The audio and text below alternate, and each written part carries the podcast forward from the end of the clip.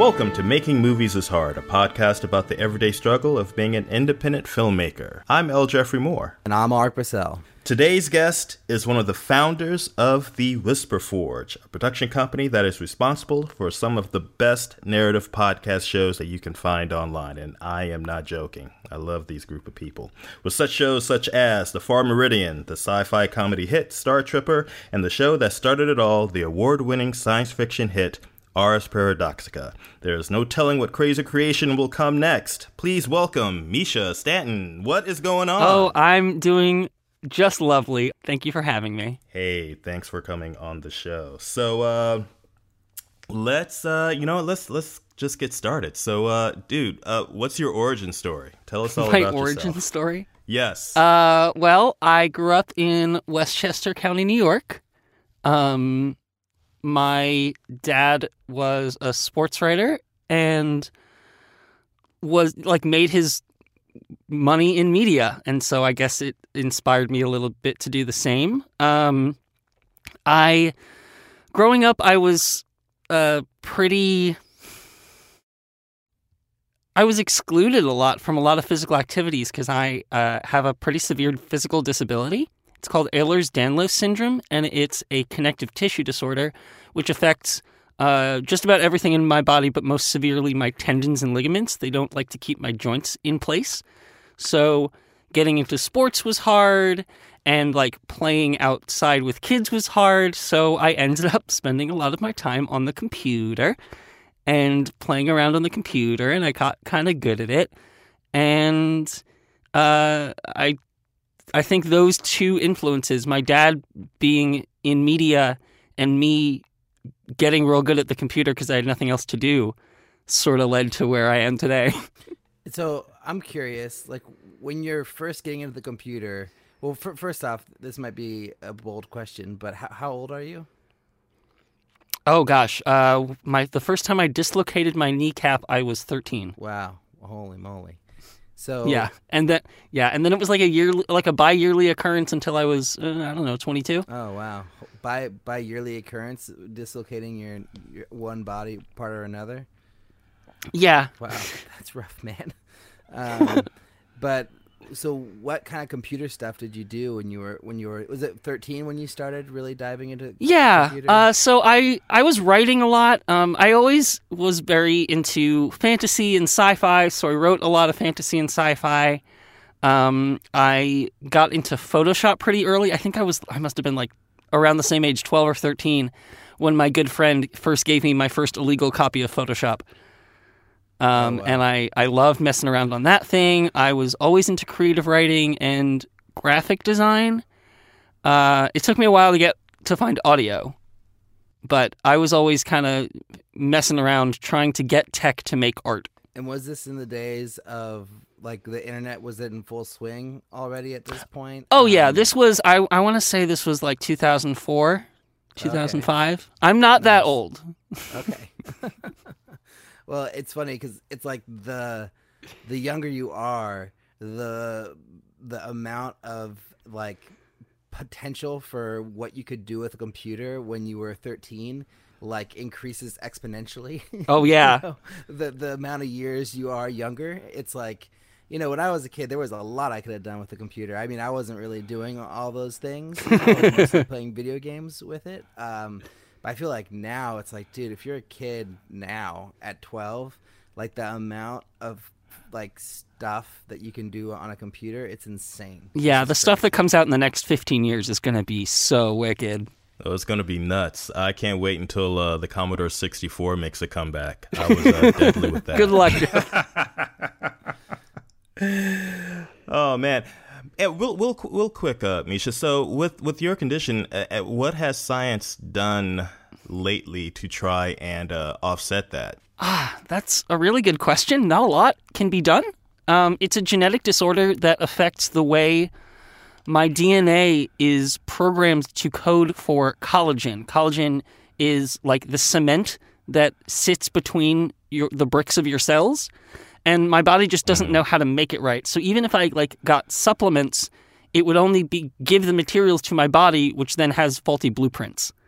Gotcha. Um, gotcha. So like stuff that's being done is there's some like CRISPR trials, which I don't know if you guys have heard of CRISPR, but it's basically a virus that goes into your DNA and edits your DNA for you. Mm, yeah, Um, I've heard about that. And there's there's some potential in that, but even my condition, like it has, I, I want to say upwards of twelve different subtypes, and the genes are only known for about half of them, and mine is not one of those. So like we don't even know which gene it is.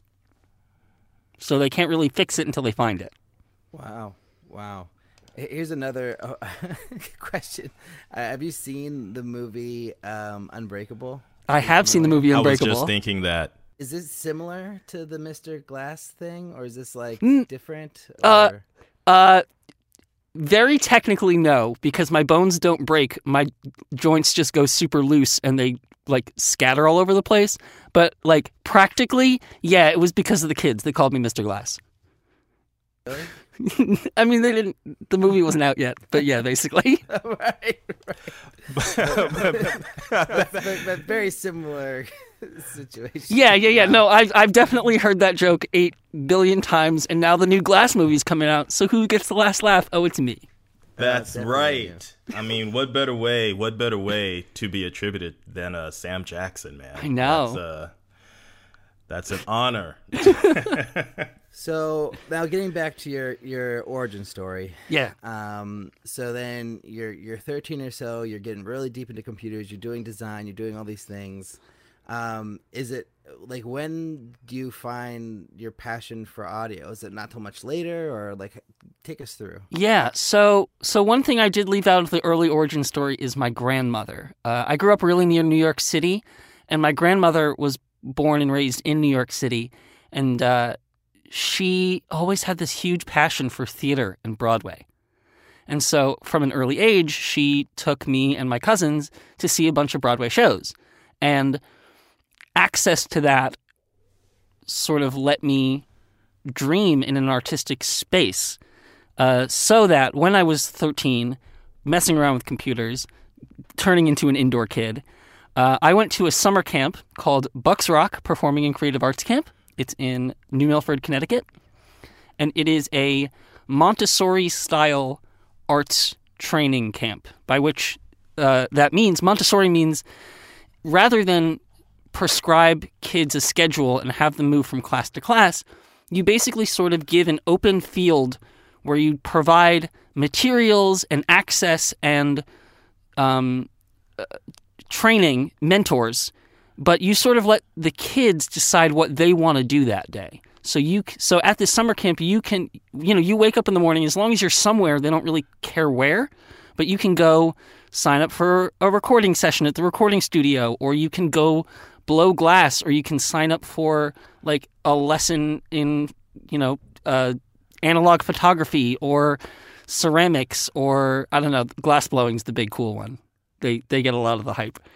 Um, so when I was there, I um, I was you know kind of floating, not really sure where I wanted to be. I hung out in the computer lab a lot, but that's a very you know indoor kid place.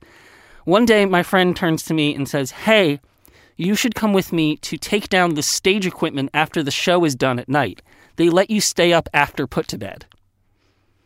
And I said, "Hell yeah, I want to stay up late. Let's do it." And at the age of 13, I became a stagehand. Wow. Nice. Um, And this is at Montessori boarding school, it, it was a summer camp. It was only over the summer. summer camp. Okay, Um, the summer. Okay. Wow. Yeah. So, um, so from 13 up till, I mean, up through college, like I, I was working lighting and sound. Um, when I was 15, I was sort of forced to make a decision between the two. At the, at the summer camp, lighting and sound were combined, but everywhere else in the world, they're separate. Um, obviously, because they're very different disciplines. Yeah, I think even at my high school it was separate. Although those those guys kind of mixed up and did this did, did both. Also. The people at the summer camp also wanted it to be separate. The administrate don't even get me started.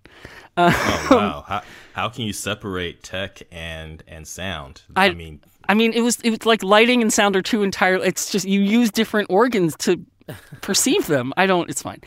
Um, so at, at like 15, I chose sound over lighting, um, and then I carried that with me all the way through college. I went to college and got a, a bachelor of fine arts in uh, theatrical sound design. Ah, nice. What uh, college did you go to? I went to Emerson College in Boston, Massachusetts. Oh, cool. Uh, they had a really small design tech program that is really, really well known um, throughout the country. The sound program was five kids. It was like me and four other people. oh, wow. And I don't love musicals. I don't love mixing pit bands. I can do it. I'm happy to do it, especially if someone wants to pay me, but I'm not a huge fan of it. So, So people I- breaking out in song was not your favorite thing. It's not right? my favorite thing. Uh no, you're uh, you got it. um, so when I was there and I was, you know, like a sophomore, there was no one else who wanted to just do all the straight plays, so I did all the straight plays, and I did.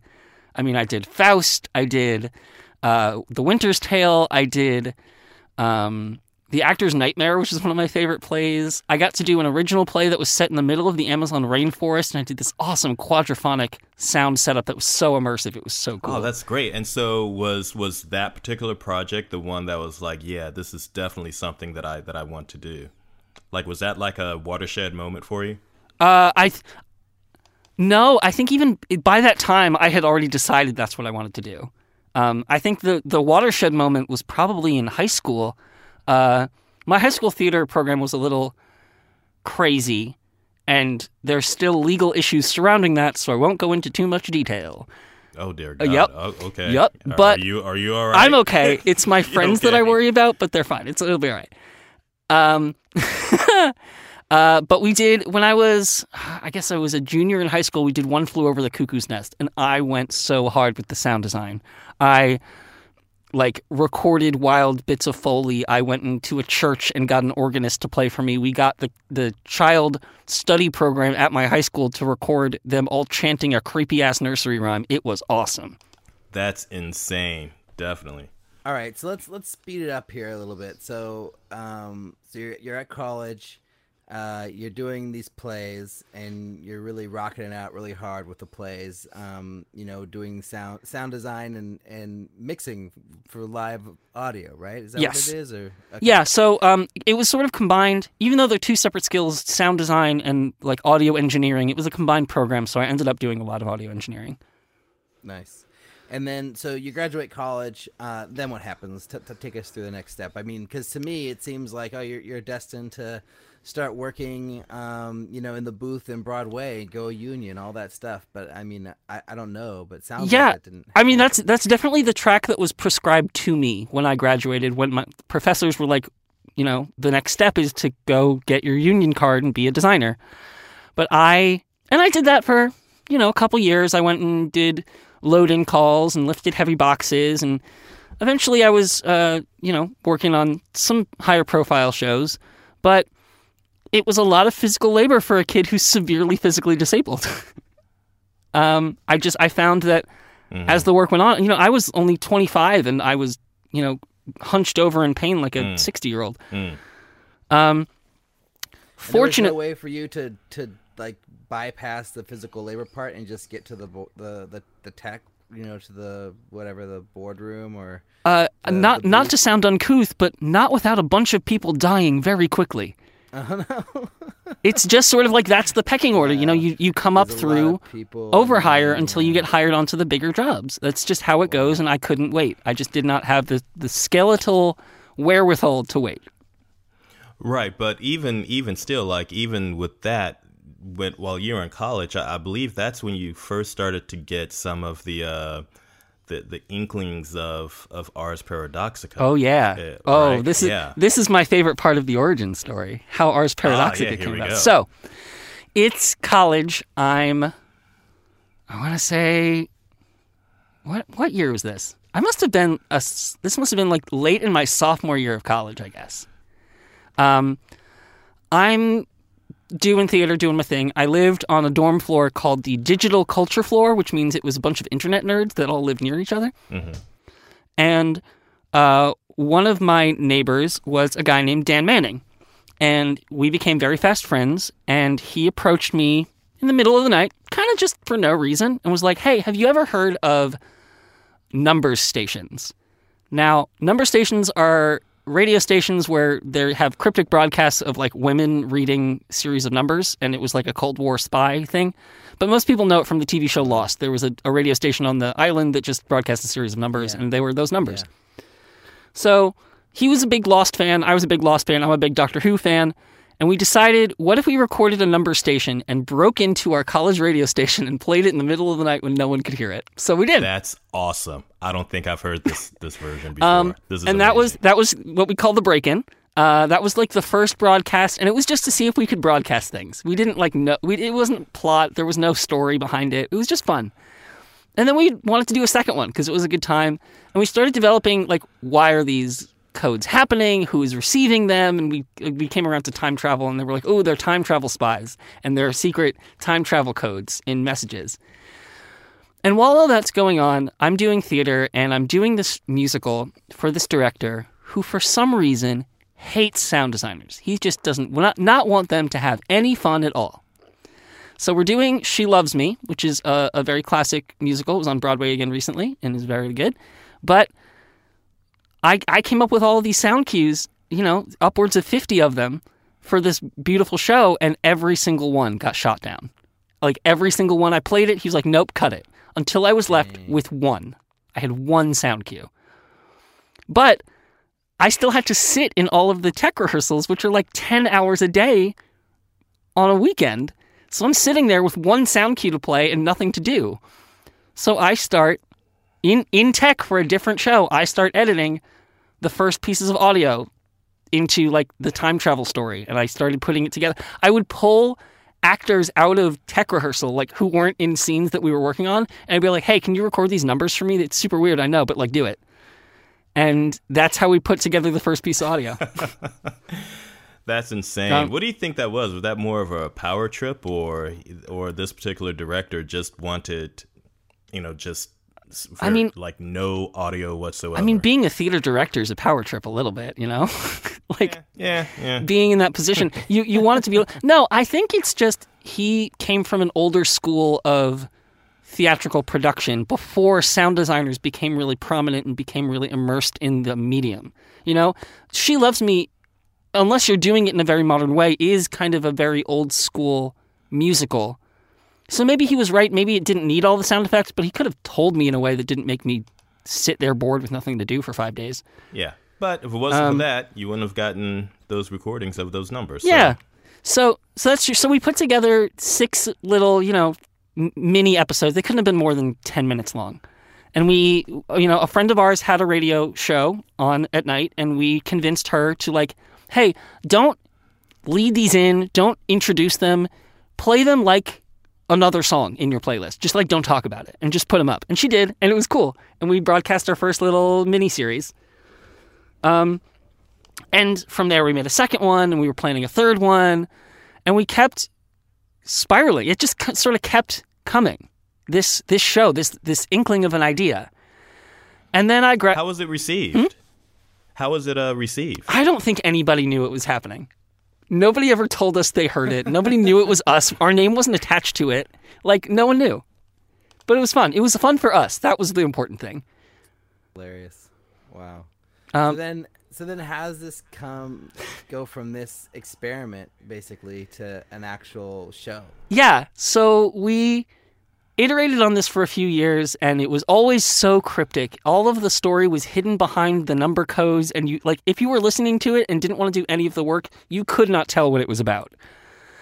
And we're doing this for years and years and I graduated so we got, we lost access to the radio station. And Dan but Dan and I didn't want to stop. So we kept being like what is the next version of this thing? And it turned into um Ars Paradoxica. It turned into the first episode where it was a, scientist who's from now and accidentally gets thrown back in time into the middle of a Cold War era military experiment. The government gets their hands on the time machine almost immediately and starts using it for Cold War espionage. And that's where the codes came from. And when when did when did the first episode of Ars Paradoxica air? Uh, that's a really good question because we re-recorded it a couple of times. oh, that's right. You remastered Yeah, it. so originally um, the show starred a character named John Grissom, and there was like this whole long backstory about being the grandson of Gus Grissom, who was a real astronaut. Um, and we recorded a couple of episodes with uh, a star actor who I won't name, but it was good. But we the, the actor ghosted us pretty quickly. Um, he had some issues in his personal life that are entirely valid, but kind of left us in the lurch. So in 2014, late 2014, we started looking around for to recast. And while we were looking around for new actors, I said to Daniel, "Hey, is there any reason the main character of the show has to be a guy?" And he said, "No, I guess not." We rewrote it with a woman in mind, and it made the show so much better. It just made it shine. And that's when we started looking for women for the part. Uh, we cast Kristen DiMercurio, who I had known from around at college, um, who was trying to get into voice acting. And we recorded the first six episodes with her in March of 2015. And we released the first one in June. Nice. Nice. And so with ours, so, you know, for, for the listeners out there who hasn't uh, who didn't have a chance to, to hear this show. Uh, tell us, what is it about? Oh, Ars Paradoxica is a story of time travel Cold War espionage. Uh, it features, uh, as I mentioned, Dr. Sally Grissom, a contemporary physicist who accidentally uh, invents a time machine uh, that only goes one way. It only goes back into the past. She appears immediately on the deck of a giant ship, which is part of a U.S. military experiment in the 40s. they pick her up they confiscate her time machine. They sort of indenture her into service. Uh, they put they put her together with a bunch of other brilliant scientists of the day, and coerce her into creating a system of time travel that the U.S. government can exploit for an upper hand in the Cold War. Um, it the first season follows sort of the development of the technology and the development of the infrastructure.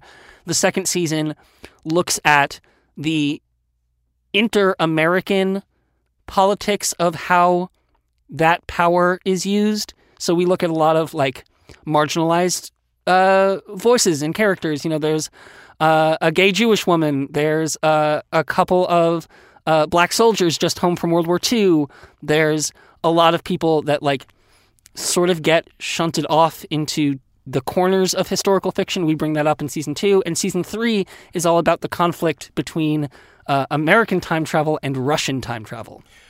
Which is definitely, yeah, definitely something that we can all relate to right now in this day and age. so let me ask you another question, Mischa. So, what uh, at the time when you're doing the first season?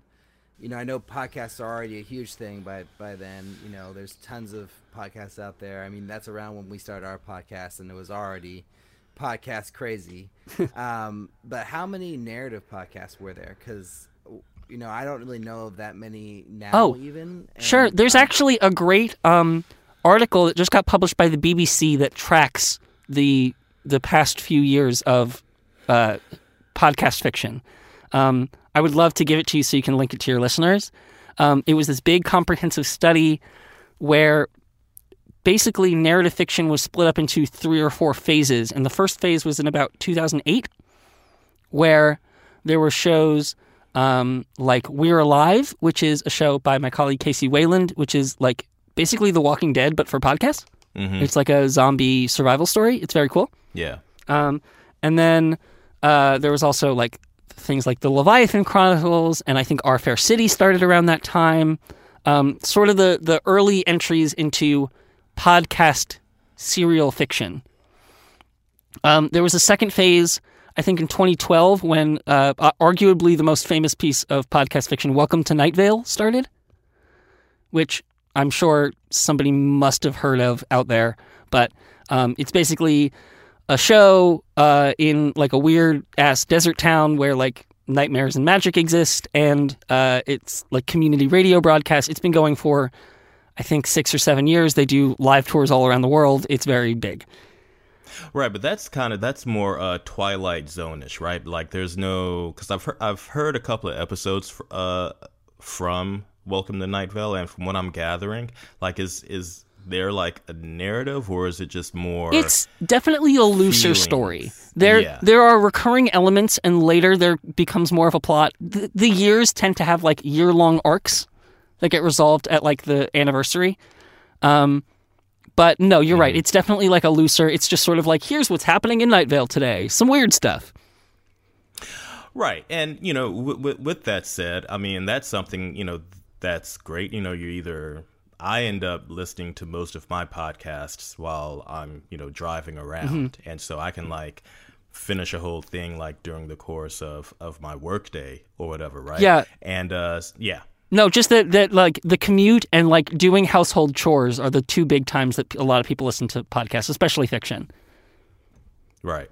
And yeah, yeah, and I think that's uh that's great. And I think it's opened up, you know, a lot for creators. It's uh podcasting has opened up a lot for other performers. Like they can literally just sit down at their desk or their makeshift uh sound sound booth, closets or corner of the room and lay lay some tracks down. Yeah, it's it's it's absolutely. I mean, Welcome to Night Vale definitely inspired us when we were because that came out when I was in college, right when we were developing what would become Ars Paradoxica, and I don't think we would have thought to make it a podcast if we hadn't heard that show.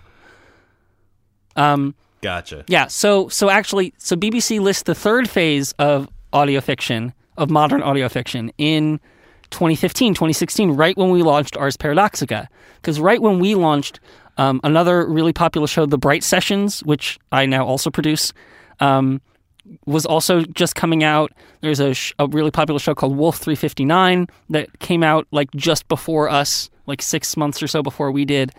Um, and all of those kind of came up with you know, uh, we were pushing the boundaries of what the story could do. The production values like skyrocketed around this point. I don't know how or why, but like all of a sudden it got really good sounding. It sounded like it stopped sounding like an audiobook with a couple of sound effects and it started sounding like TV you can watch without your eyes.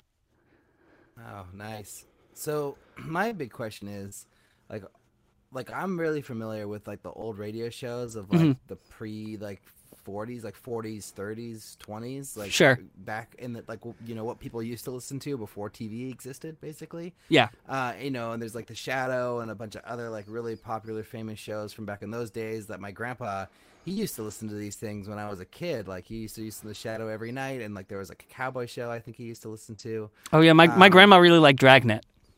Oh yeah, and yeah, Dragnet. Yeah, that's another example, of course. Um, so how how much uh, are these modern day podcasts, these narrative podcasts, inspired by those old radio shows, or are they kind of more like like what you said, like audio versions of modern TV?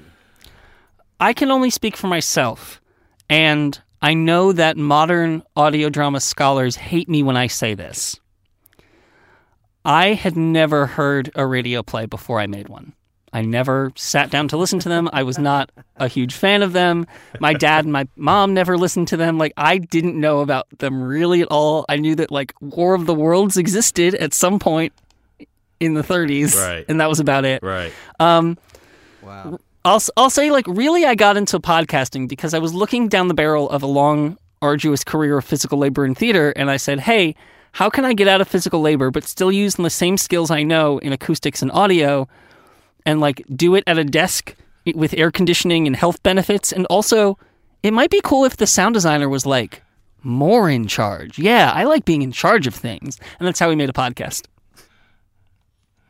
Well, you definitely was able to create a whole world, you know, particularly, you know, with Ars Paradoxica and now your production company, uh, the Whisper Forge. But I, I think the, the big question, I guess, like with Ars Paradoxica is why historical science fiction? Like, how did that Oh. come about? I've Yeah. always been a huge fan of historical science fiction. I love historical fiction. I love when you take a historical setting and throw something fantastical into it.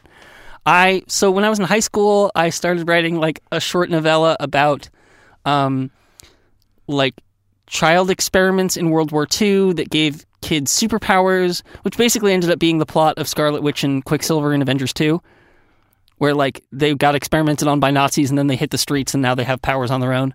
Right. Right. Um, I so like I did a lot of historical research for that. One of my favorite stories in the recent in the past few years is um, Jonathan Strange and Mr. Norrell, which is um, a novel and then a miniseries about magic in like the Napoleonic Wars. So it's like England in the early 1800s, but also there's magic. And I just love how specific that is. I love that there's so much texture whenever you pick a period and then you throw like I would love to see how you know uh like ancient civilizations react to magic or a future or like have wildly future tech. I loved Black Panther for that reason. That it was this like isolated society that had all the trappings of like being separate from the world, not being part of like Western industrialization, but still came around to their own technology and how different that is and how specific it is. I love that. Oh, that's amazing. And Ars Paradoxica uh, is probably one one of the best podcasts that that has been recognized. So you guys have won awards. We sure uh, have. with- with um. I'm always Yeah. surprised when we win awards.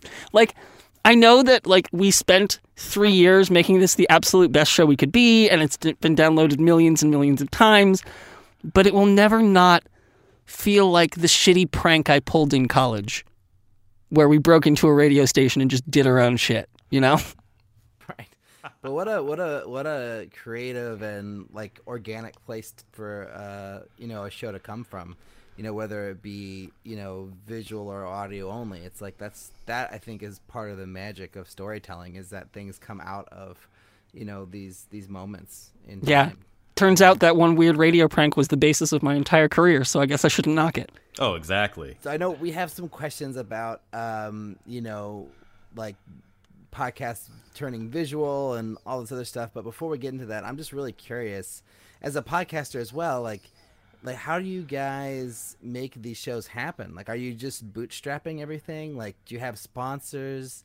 Like, how are you keeping the business afloat? Is it, is it all Patreon? Like, like how are you guys doing it? That's a really good question. So I'll tell you this. Um, so I'm a podcaster full time, um, which is to say, I make all of my money doing podcasts. Now, those are those my podcasts? Are those Whisper Forge podcasts? Hell no.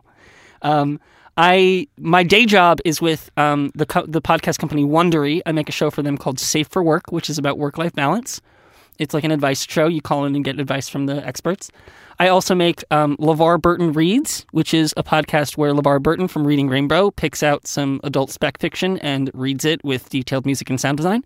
It's really great. You should check it out. It's really good. If you like Reading Rainbow, you would like it. That's awesome. Um, so that's where I make my money to like pay my rent. And all of that allows me to, whenever I find gaps in that work schedule, like, you know, like when Safe for Work is done for the week and LeVar Burton Reads is done for the week, I go and do my indie shows with my indie friends. And the Whisper Forge makes most of its money through Patreon. We do run a couple of ads here and there, but mostly we get it through Patreon. Um, it makes enough money that the shows don't cost anything. So we don't have to put our money into them to make them happen at this point. But we also don't really get paid. Right. Right. You know, like we don't. I don't pull a salary from Ars Paradoxica. We one of the things that I was really gung ho about in the past year or so is now that like in its third season, Ars Paradoxica finally started making a little bit of money. And up until that point, we had not paid actors, we had not paid writers, we had not paid sound design, anything. So in the third season, I was like, no, no, no, we're paying actors this year, and I I didn't really even get paid as the producer through all of that, but I was really I was really it was really important to me that we be able to pay other people for their time because they they don't get the prestige that I was getting out of it. You know, by the end of Ars Paradoxica, I was able to trade on my own name to get more jobs. I mean, Jeff, you were in Ars Paradoxica for two years. I don't I don't Yeah. know that you're trading on that. But that's why it was important to me that I pay you actual money. Well, I well number one, as as an artist, I definitely appreciate that gesture, you know. But I, you know, yes, I want to get paid doing what I love, but having uh, known you guys, you know, for as long as I have, I, I would have kept doing it. And, you know, so, and if there was ever a moment when giving me money would have brought the production down, I'm like, put that money back in, back into production, you know, so. Yeah. And I, I So, thank you. I mean, I, I thank you. I love that that enthusiasm for the project ended up cutting both ways. That by the end of the show, we really gathered a cast together that like, loved the show and believed in the show. But even if you're making that kind of passion project, and I'm talking directly to the indie filmmakers listening to this podcast right now, even if you have a cast and crew willing to do work for free, don't let them always try to compensate everyone who's doing a professional job on your work, even if it's like $10 or a pizza. You know, you can pay them something. And that just esta- that just establishes that like yes, I know we're friends, yes, I know we're doing this project together, but this is a professional environment even if we're only getting paid, you know, $10. Well, Jeff and I both just made short films, um, you know, which we helped each other out on, and we Yeah. both paid our crew with uh, lunch and, or dinner and drinks. That was our our payback. Right, that's all Uh, it takes. You know, just something. I mean, and, Right. and of course we want to pay everybody all the time, but I think that you know if you had to pay everybody all the time for every project you made, uh, there are a lot of projects that wouldn't wouldn't get made. Like, oh, um, absolutely. I you know, like two of it, my short films we didn't pay the crew two of them we did you know um but it just it just you know when you're doing it all on your own and you're putting your own money in to make it happen it's just you know really hard to um to pay everybody especially when you have to pay for hard things like special effects and yeah.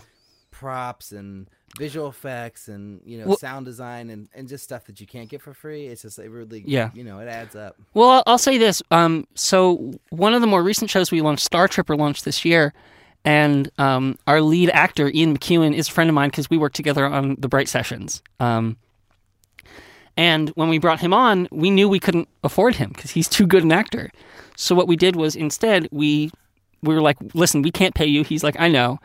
I said, what if we made you a producer on the show and we signed paperwork that allowed you, you know, like shares in the show and payment on the back end if it ever gets successful. And if it doesn't, you don't get paid. But if it does, then you get paid. And he took that really, he was like looking for any excuse to be on the show. And he's like, I can't do it for free, but I will do anything to be on this show. So he took that Right. producer credit. And now, nice I mean, and now that now Star Tripper's talking to, I mean, we're talking to some big names with some big money involved, and he's going to see a little bit of that back, and I'm very glad to give it to him. that's awesome That's amazing. Yeah. Go ahead, Alrik.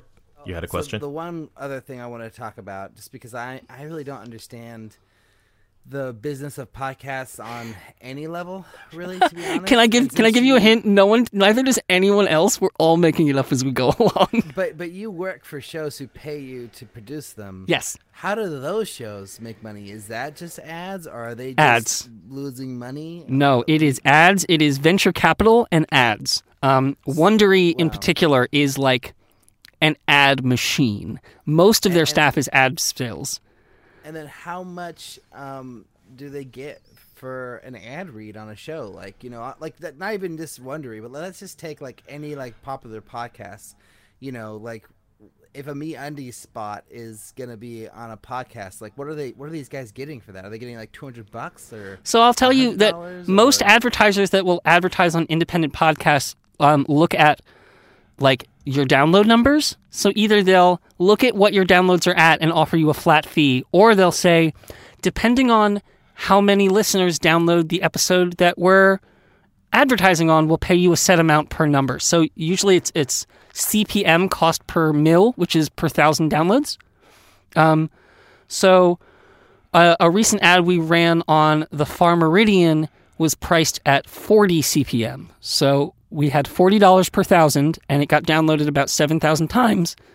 Sorry.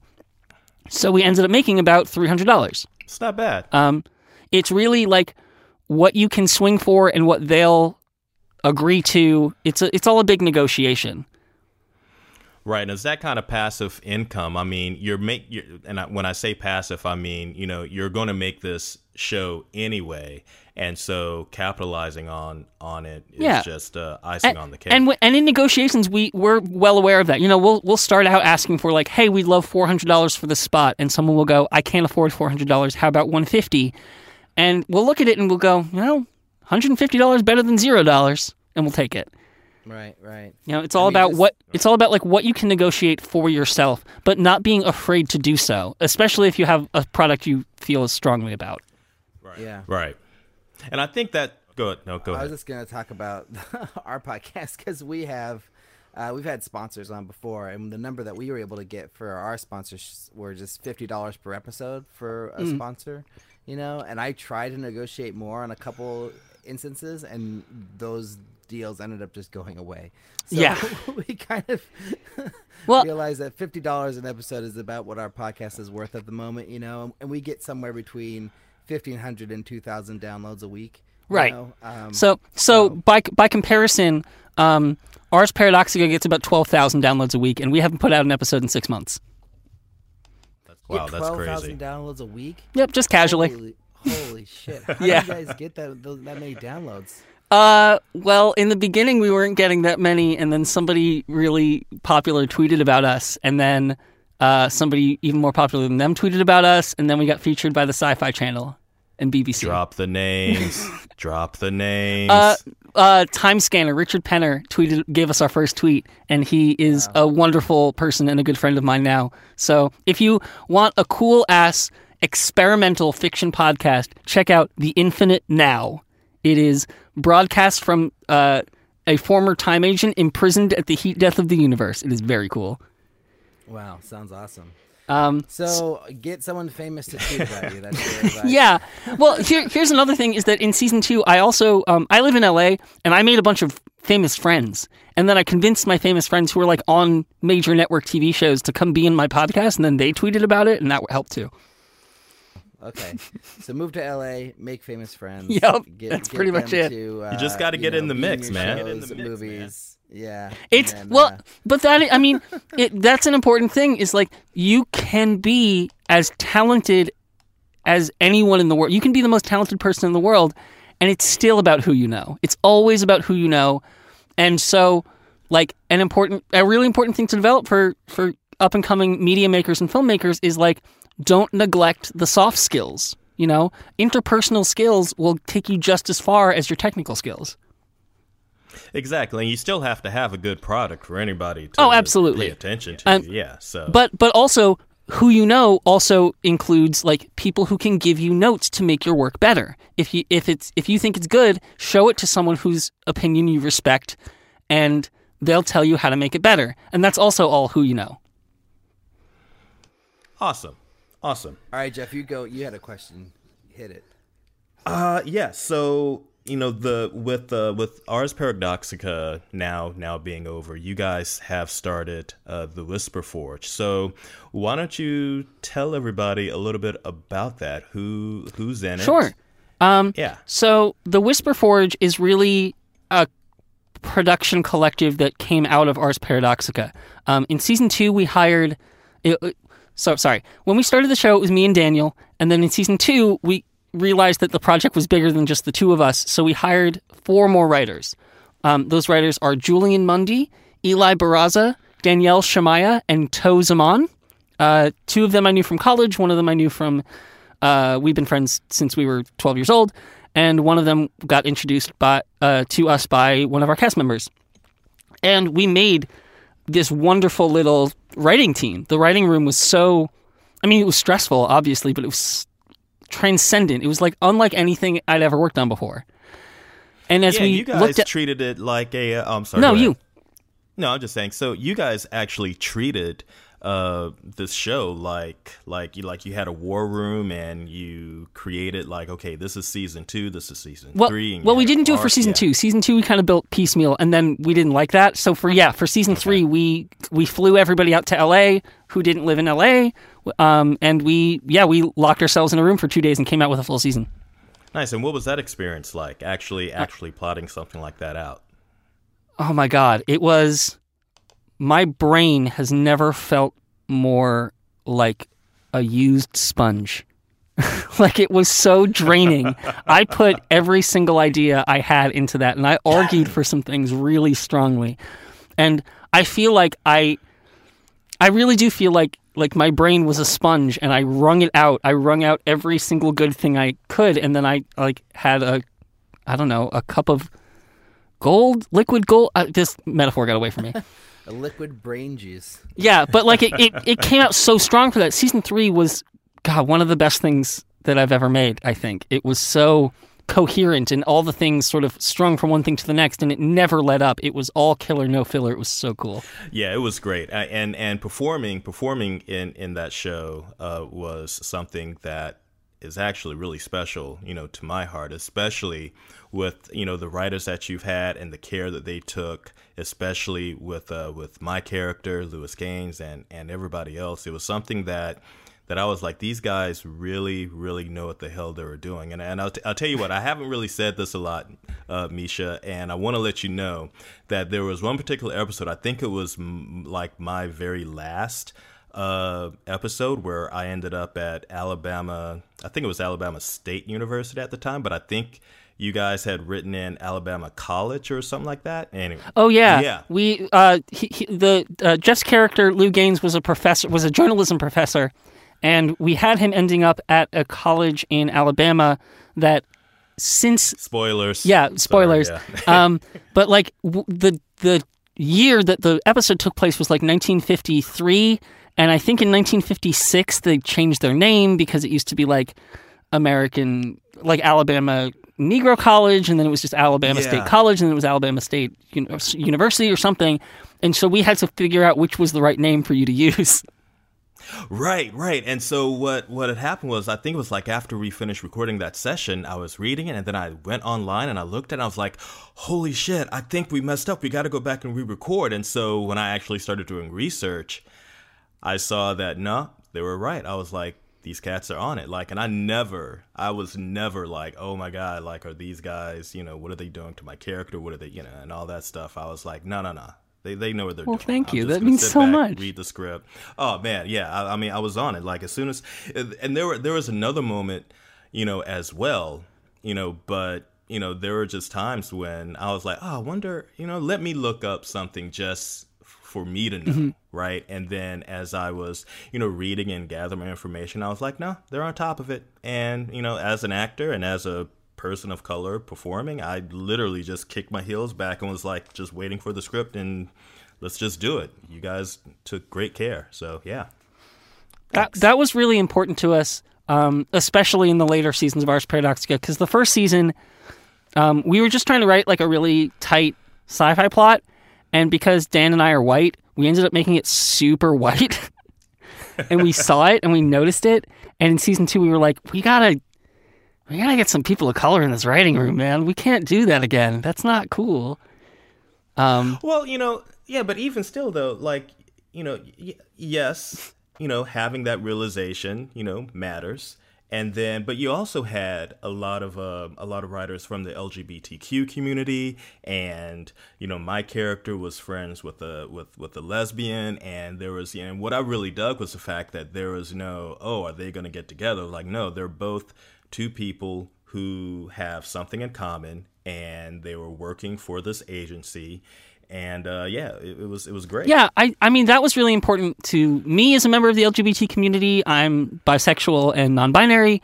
Um, it was really important to me as a fan of historical fiction and seeing how those voices just disappear like they didn't exist in the 50s. And that's not true at all. Right, exactly. What's funny is that, like, right after we started doing that, um, a TV show came on TV called Timeless um, which also started exploring like, hey, there were black people in the 40s. Hey, there were black people in the 1860s. Like they existed. um, what's well, what's great is that like that show stars a friend of mine, and we ended up getting him on an interview like for an Ars Oh, I Paradoxica remember side seeing- project. hearing that. Oh yeah, it was awesome. I heard that episode. It was funny as hell. I'm trying to get I'm trying to get Malcolm on another podcast. We'll see how it goes. do it. So, um, I'm so I'm curious. I have a couple questions. Oh, but oh, I'm gonna I- I- to- No, I'm so sorry. I didn't end up I didn't finish the question that you asked me. I just realized. So yeah, so the Ars what was it? the question was how did the Whisper Forge happen? Oh, right. So, so the Ars Paradoxica Writers Room season three was winding down. We knew it was our last season, and we wanted to keep making shows together.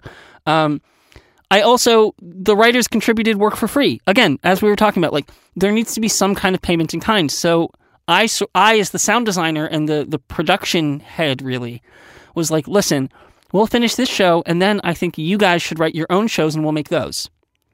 So Eli uh, wrote her own show, and that became The Far Meridian. And Julian wrote his own show, and that became Star Tripper. And Tau is writing their own show, and that's going to be Caravan. That comes out next year. We're casting it right now. nice. Um, so like, so it really was just like the same writers' room, but making more than one show. Nice. and, um, then- And but and when we were but, but are you guys all writers on each other's shows, basically? No, um, well, because the the projects are so personal to the writers, they kind of like went into their their little writer holes and came out with full seasons. You know, um, I think Julian is is really set on collaborating for Star Tripper, but the Far Meridian is really Eli's like baby, and Caravan is really Tau's baby. It's like everything Tau wants to see in media, but hasn't been done yet. Um, for the most part, they're pretty sequestered. I think because everybody's also writing the like their inaugural season. Everyone's piloting right now, Right. so I think once they're past the pilot phase, they might open it up.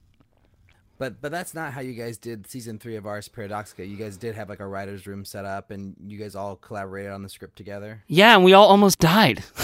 like we we were all so drained by that process. It was so much work, and everyone was like, "I'd rather just do it all myself and not have to collaborate with some, uh, not have to ask, not have to like."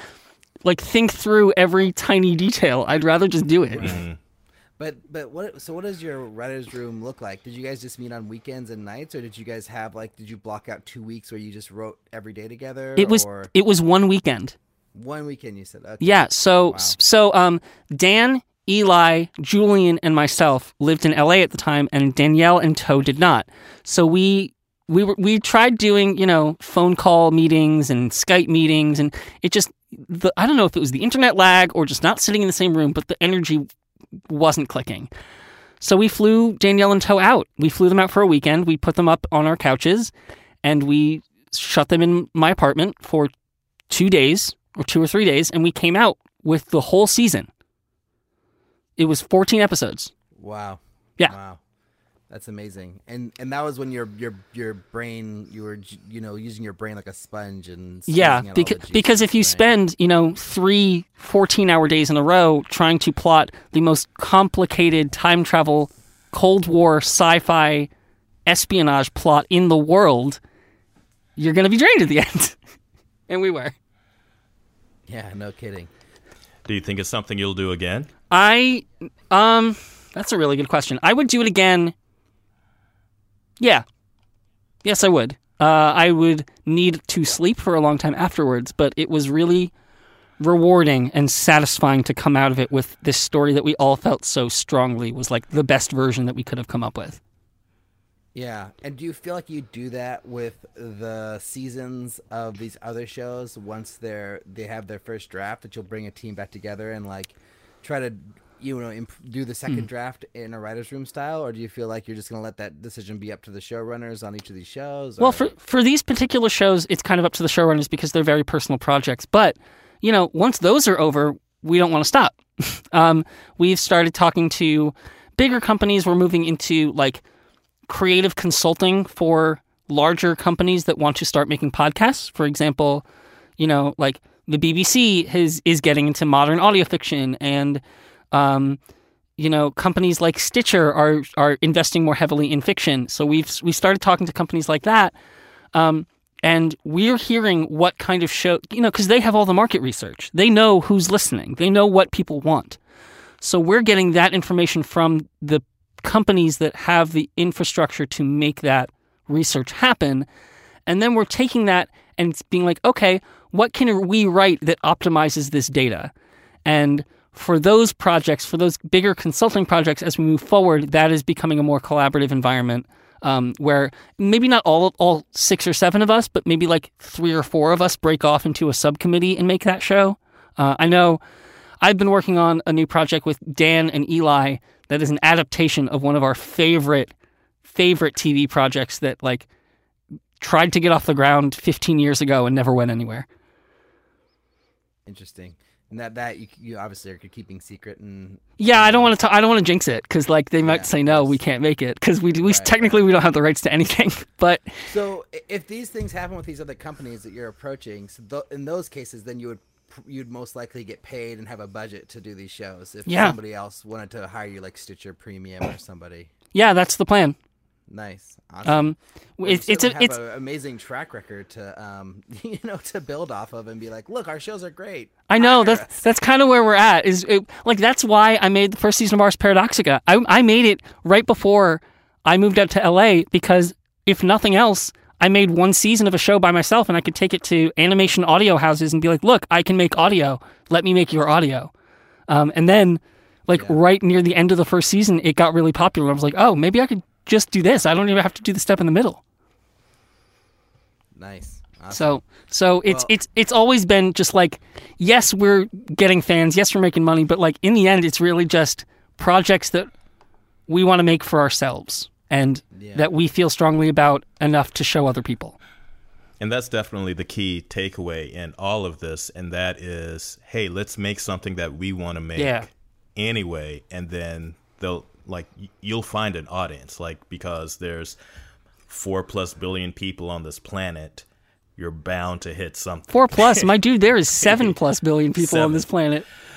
I was ridiculously under. Yeah, but no, but you're absolutely right.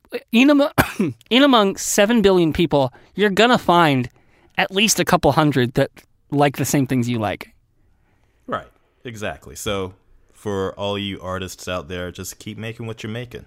Yeah, that's kind of like my approach to my art, my filmmaking is just to make what I want to see, and hopefully there's someone else that wants to see the same thing. You know.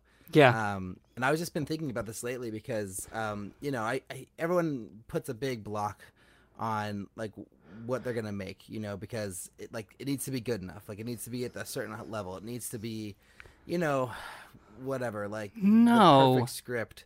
But what yeah, exactly what I've been trying to t- t- tell myself recently, what I learned from doing this short film project with Jeff recently, is that um, maybe you could just make some stuff. You know, maybe just like if you have a script that you're that you're passionate about, that you've written and that you like, and maybe not everybody you s- send it to thinks it's great, but maybe you see something in it, and it's not going to cost you any money. Make it. Why not? You know, and see what other people think of it. So there's this quote that really inspires me from um, the producer and host of This American Life, uh, Ira Glass. He's a big guy in radio. And I'm going to Oh, butcher the quote, yeah. so don't quote me exactly. But basically, he says, while you're training to be an artist, there is a point in your career, in your life, where the reason you got into being an artist is because you had artistic taste, but your skills are still being developed, but your taste is not. You already have the taste. And while your skills are developing, there is a gap between your uh, your technical ability as an artist and your artistic taste that got you in the game in the first place, and that's why you perceive your work as bad because like you're learning, but the only way to get better is to keep making and keep doing and keep iterating. So, I don't know, set yourself a creative deadline where like every month you're going to write one short script or make one thing or do something and you'll be shocked at how quickly that gap between your skill and your taste closes. That's why I made Ars Paradoxica. Like when I started making that show, I didn't know anything about post-production sound design and now like companies are paying me like a livable wage to do it. Within, you know, it took me like 4 years, 5 years. It was not even that long. That's not bad. That's not bad. Um, Jeff, I have one last topic I want to talk about. Do you have anything ahead. else that you want to jump on? Uh, just you know what, just you know, wanting to know a- as far as you know with uh, the Whisper Forge and with the shows that you know you guys are creating, and now that now that you've got you know people actually looking at the work that you're doing, uh, do you foresee yourself doing any visual content later down the line? That's a really good question. Um, the answer is that we'd like to. The only reason we're an audio company is because I'm a sound designer. I have the technical skills to make a podcast happen almost on my own. I'm not great at writing, so I I, I get writers. Um, but you know, Eli's a screenwriter. Dan is a journalist. Um, Julian is an incredible graphic artist and illustrator, and you know was a film editor for many years. So all of our constituent parts come from visual media. And I think the reason we stick with audio is because A, I can do it on my own with just me. I don't really need to hire any or the other crew. Although I have. This year we hired three employees and I'm still freaking out about it. Um, but Good for you. Thank you. But um you know, like we we're in podcasts because in podcasts you only need a microphone and a sound designer. With a film, you need props and lighting and costumes and makeup and special effects. Like do you know how expensive CGI is for film? It's so expensive. Do you know how cheap it is for audio? It's super cheap because you don't need to see anything. I, I, I do the begging on my hands and knees method to visual artists. That's uh, Yeah. of the, way. I, So, like, so- I, I do pay people, but it's like I could never pay them what they're worth. Yeah. So so we're in audio because it's what we can afford. I think I mean, there's a version of Ars Paradoxica that's a video game. It exists out somewhere in an alternate universe, but we wanted to make a video game out of that story so badly. And we just don't know how to program or 3D modeling or like we don't know those things. So until we can meet those people or hire those people, yeah, we're we're in audio for a little bit.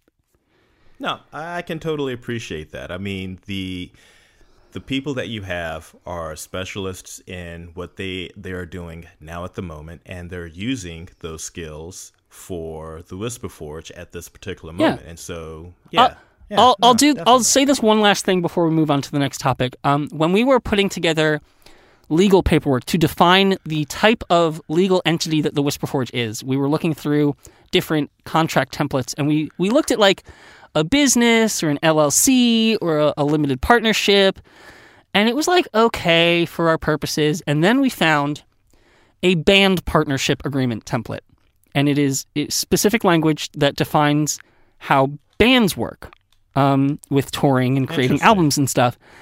And we looked at that and we were reading it through, and as long as you replace like album with season of podcast and like music with podcast, like it was exactly what we needed. So technically, the Whisper Forge is a band, and we've made six albums in the past three years.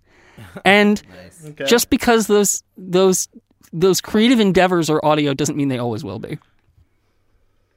So, I guess my question was also about the same thing. So Oh. I'm just curious, like, you know, do, do you foresee, like, like let's say someone wanted to make Ars Paradoxica into a movie or a TV show. Oh, dream of dreams. Dream of dreams. Okay. It'll Would happen. It'll happen. Like, what what would your approach be? Like, would you say, "Oh, well, let's go take these the first season or the second season or the third season and let's just turn that into a show and just adapt it," or would it be more like, "Okay, let's get like all transmedia on this thing and like let's let the podcast exist as it does, and then like intertwine with the show." And then, like, let's say it's successful, then intertwine with a video game, and let's say that's successful, intertwine with a comic book, and then it's like in order to really get the full Ars Paradoxica story, you would literally have to listen to the podcast, read the comic book, watch the movie, and then play the video game, and that Yeah. would be like experiencing the whole story by all those through all those different media. Is that more the way you want to go, or you look more like okay, let's just take this and turn it into its own So, version? so I'll tell you, um, one of the shows I work on, The Bright Sessions, is actively being adapted for television right now. Um, I'm not really involved. I'm not a writer on that show. I'm more like the technical producer. I'm in charge of like the audio. Um, but she's been doing it. Lauren, uh, Lauren Shippen, uh, who created The Bright Sessions, has been like working hard to turn it from a podcast into a television show. Um, and like as much as I want that decision to be up to me, I don't think it is. uh, I think that like when we sell the IP rights to uh, Ars Paradoxica to a development company, they'll tell us like, okay, you know, like this stuff's good, this stuff's good, this is what we'd need to change if it went to TV. I think it would have to be transmedia. And I think also podcasting comes out as a more respectable genre if you don't treat it like the kiddie pool for other media. You know, there's a tendency to say, oh, well, I pitched this as a TV pilot, but no one bought it. So I'm going to make it into a podcast so that people can see I can do it, and then they'll buy it and turn it into a TV show.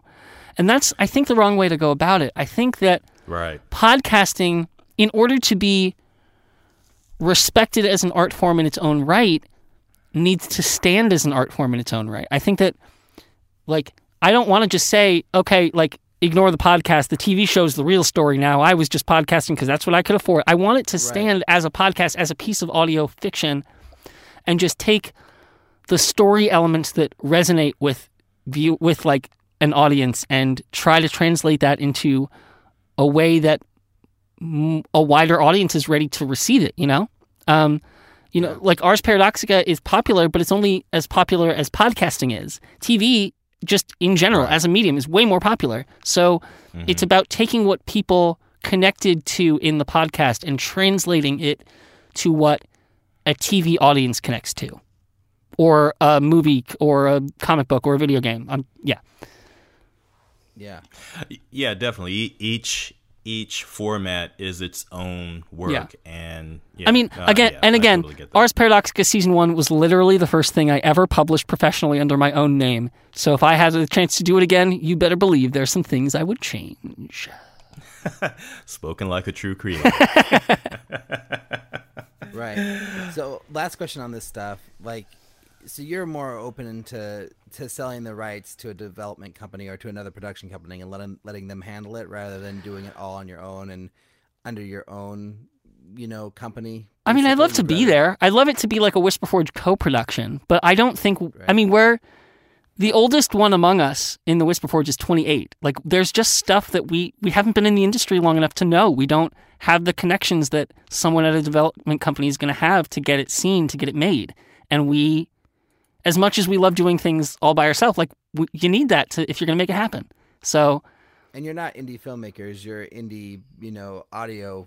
yeah, like what do I know about camera lenses? I don't know anything.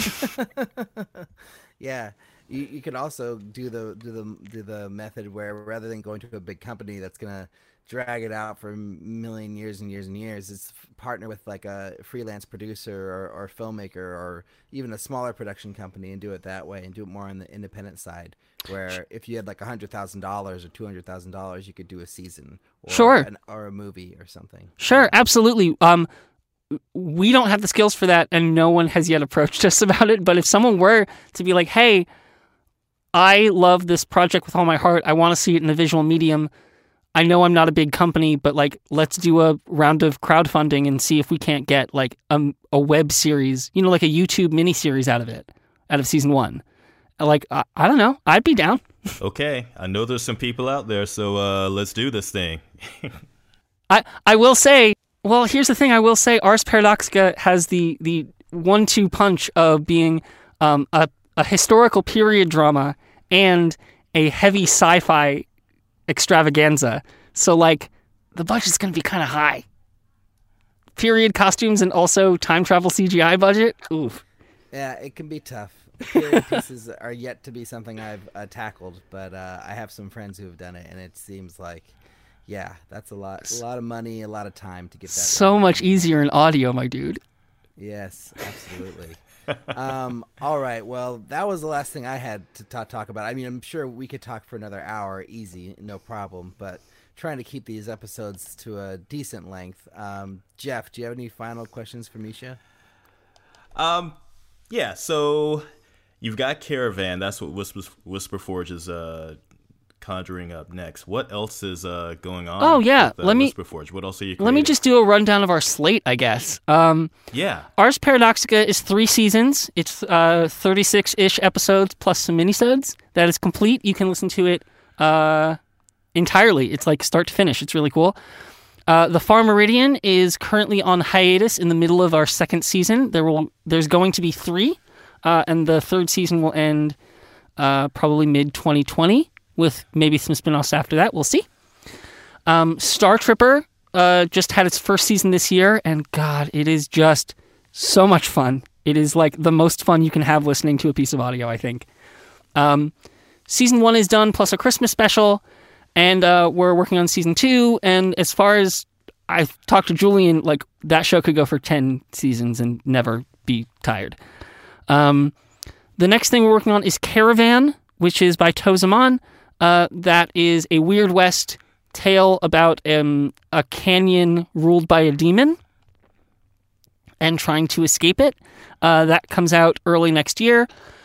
Um, after that is The Tale of Bertie Brogden by Julia Schifini. That's going to be like a pirate Penny Dreadful set in space, um, where I love the title. me too. It's very like fancy. It's very Penny Dreadful. There's going to be this like third person narrator. It's very storybook. I love it. Um, we're working on a sitcom set in. The basic premise is that like hell shuts down, so all the demons have to get new jobs at the same suburban shopping mall in the '90s.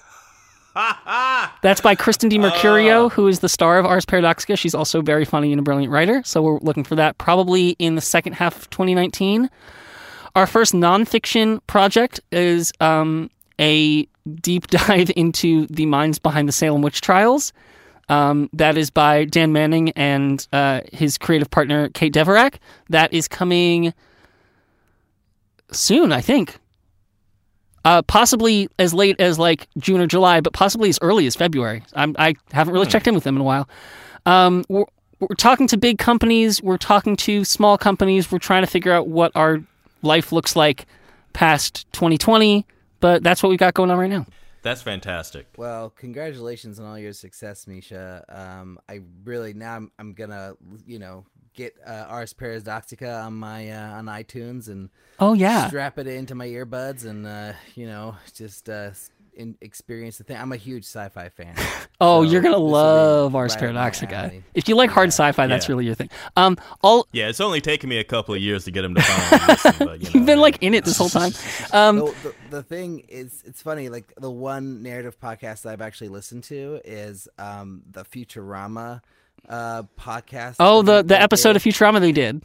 yeah, which was like we me and my wife probably listened to it like ten times. Oh, Like we were huge fans of that. So, if you like that- Futurama, Star Tripper might be more your speed. It's like the, a cross between Futurama, Galaxy Quest, and Cowboy Bebop. ooh, Yeah. sounds nice. Um, awesome. all all of our shows are available on iTunes, Spotify, or wherever you listen to podcasts, or you can check them out on our website, whisperforge.org. Nice, awesome. Yeah, we'll have all that show stuff in the show notes. Um, where can people find you? Are you on Twitter? Are you on Uh, Facebook? I am most prominently Instagram? on Twitter. Uh, my Twitter is at Mischa etc. M I S C H A E T C. That is where you can find out about. Uh, I retweet most of the Whisperforge stuff, but I also work on the Bright sessions and my stuff at Wondery and my stuff with LeVar Burton, and I have some other stuff cooking with Stitcher for next year as well. Awesome, excellent. Well, you sound like a podcast. Like I don't know, what would it be like? I'm calling it right now. He is a budding media mogul, Why, thank you so much. podcast much. mogul. Oh Yes. yeah, podcast wizard. I would say. Yeah, don't I, I, it's t- a I tend to go with audio YouTube. sorcerer. A wizard makes it seem like it all came from like dil- diligent training, but sorcerer is like, no, you had it within you the whole time. Yeah, it was born within you from the very beginning. Nice, excellent. Well, um, thanks so much for being on the show, Mischa.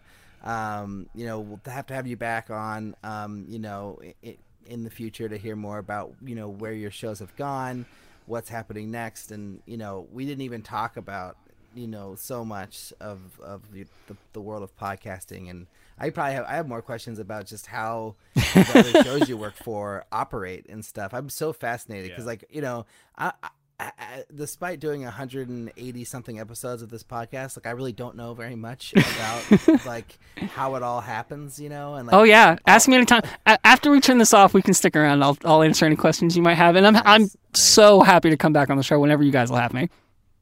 That's awesome. cool.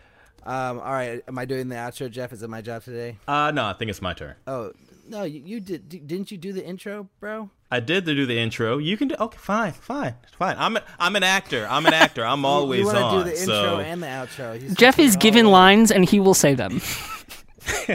just just tell me what to say.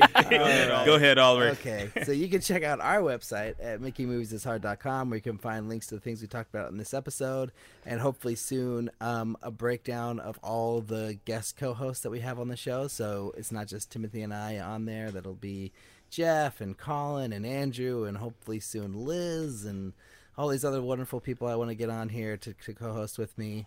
Um, you can find us. Uh, you can send us an email to podcast at makingmoviesishard.com if you want. If you have questions, topic suggestions, guest suggestions, anything, criticisms, accolades, whatever you want to throw at us, you can email us uh, that stuff. Um, we really want to hear from you, especially post Timothy. I really want to hear what people are thinking of the podcast now that Timothy has left us. Um, you can also find us on Twitter and Facebook, and now also Instagram at MMIH Podcast.